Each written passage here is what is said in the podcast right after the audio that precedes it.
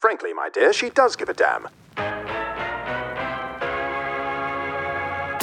You're welcome. What was that? You're welcome. with Hilary Rushford. Say it again. You're welcome. in advance.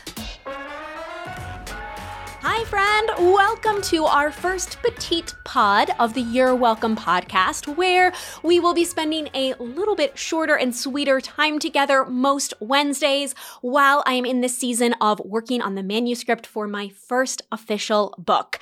So today I have been thinking about the fact that we are not the best with nuance. We prefer right or wrong, clear lines, clear choices. It is simpler.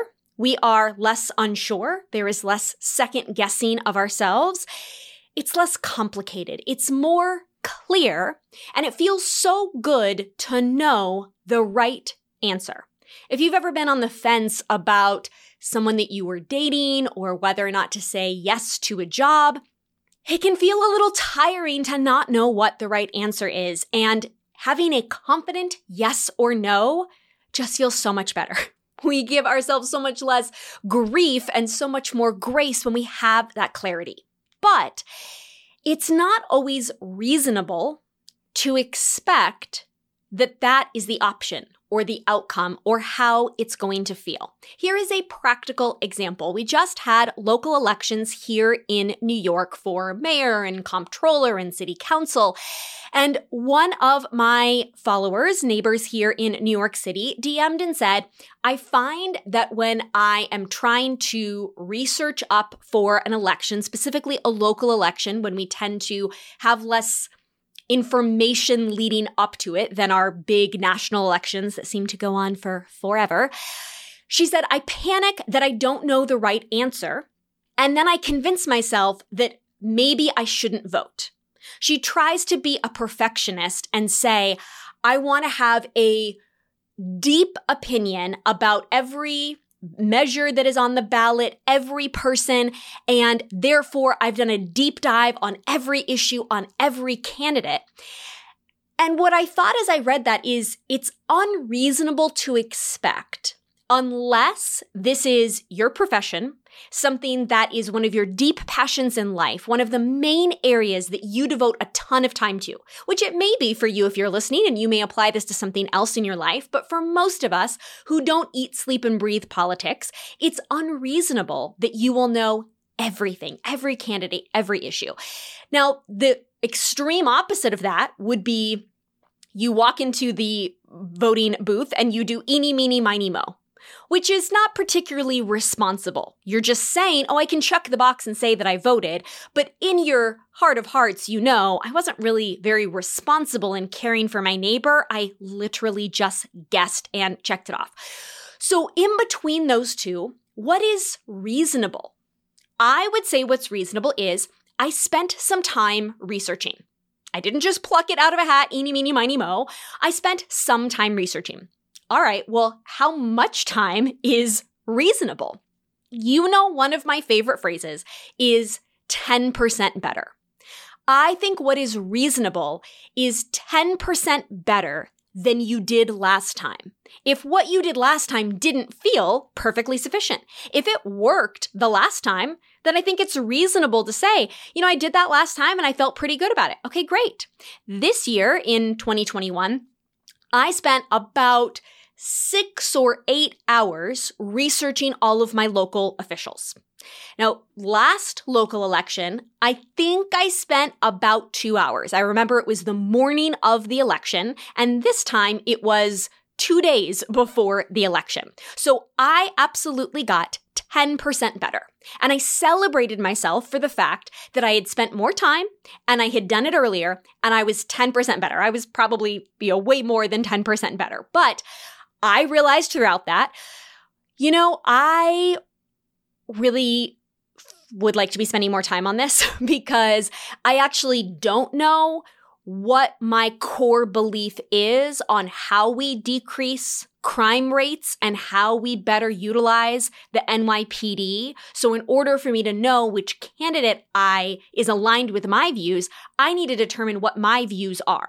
So next time I want to start paying attention earlier and I want to focus on some core issues rather than every issue under the sun, which again is not reasonable. But it is reasonable to say which are the issues that I feel the most connected to, convicted, compelled by that I'm going to work on one of those issues or two of those issues and start to get better educated over the next two years on that issue in my community so that I have more of an informed opinion. Now, if you are working two jobs with little kids at home, maybe one hour is reasonable to you.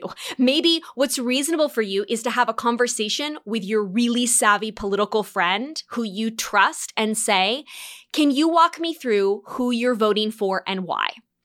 You know, or it's having your one issue. Again, having opinions on every single issue is going to be un- deeply educated opinions is going to be unreasonable for most of us. Now, again, if politics is your area, find something else in your life that this applies to. But one of my girls said, I realize, for example, as someone who doesn't have children here in New York City, I don't know what my opinion is on charter schools. Are charter schools good? Are they bad? Who do they help? Who do they hurt?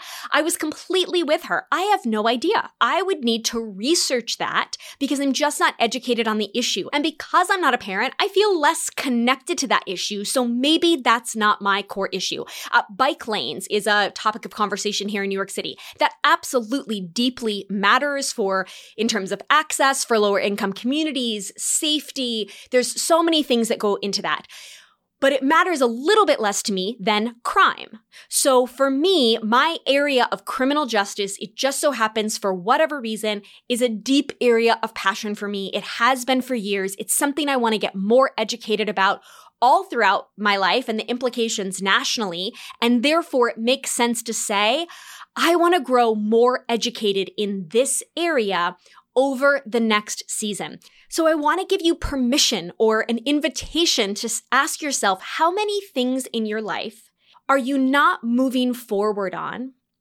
because you're being unreasonable in your expectations? You keep saying that when you have an entirely free weekend, you will clean out your closet and you'll clear the clutter and you'll get organized.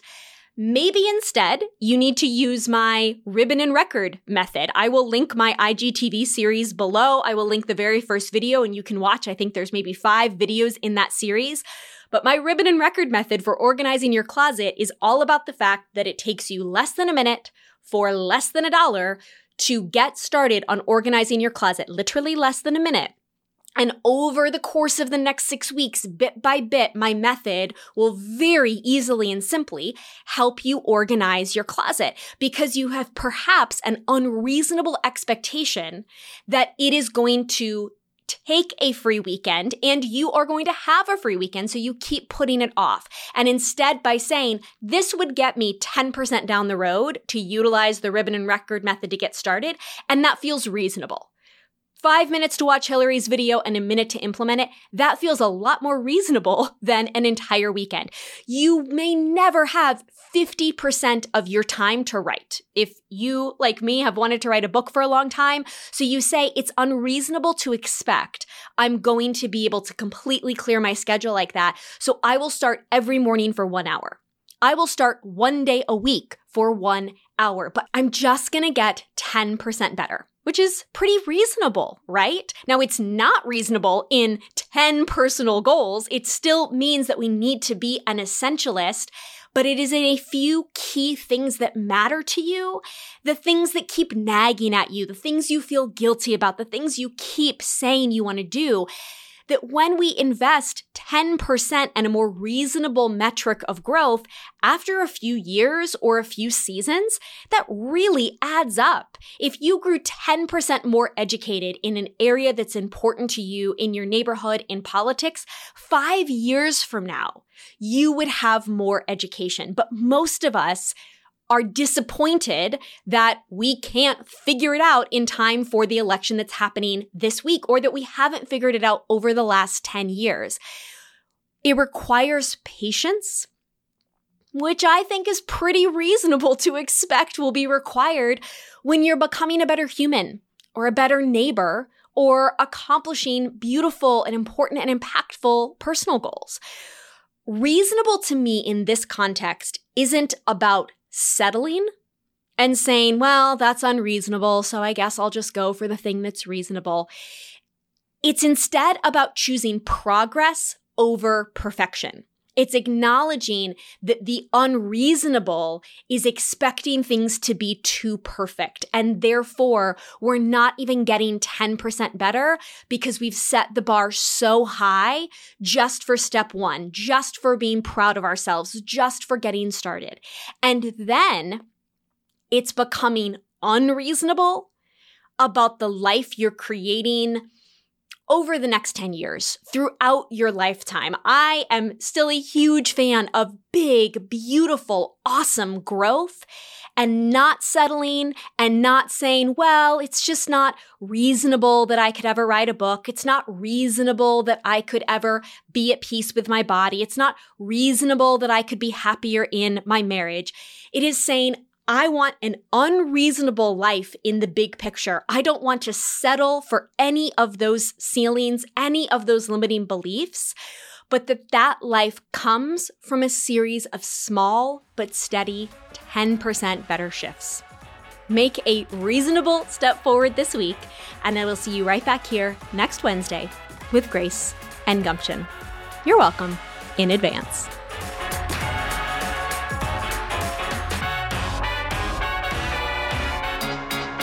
Till next Wednesday.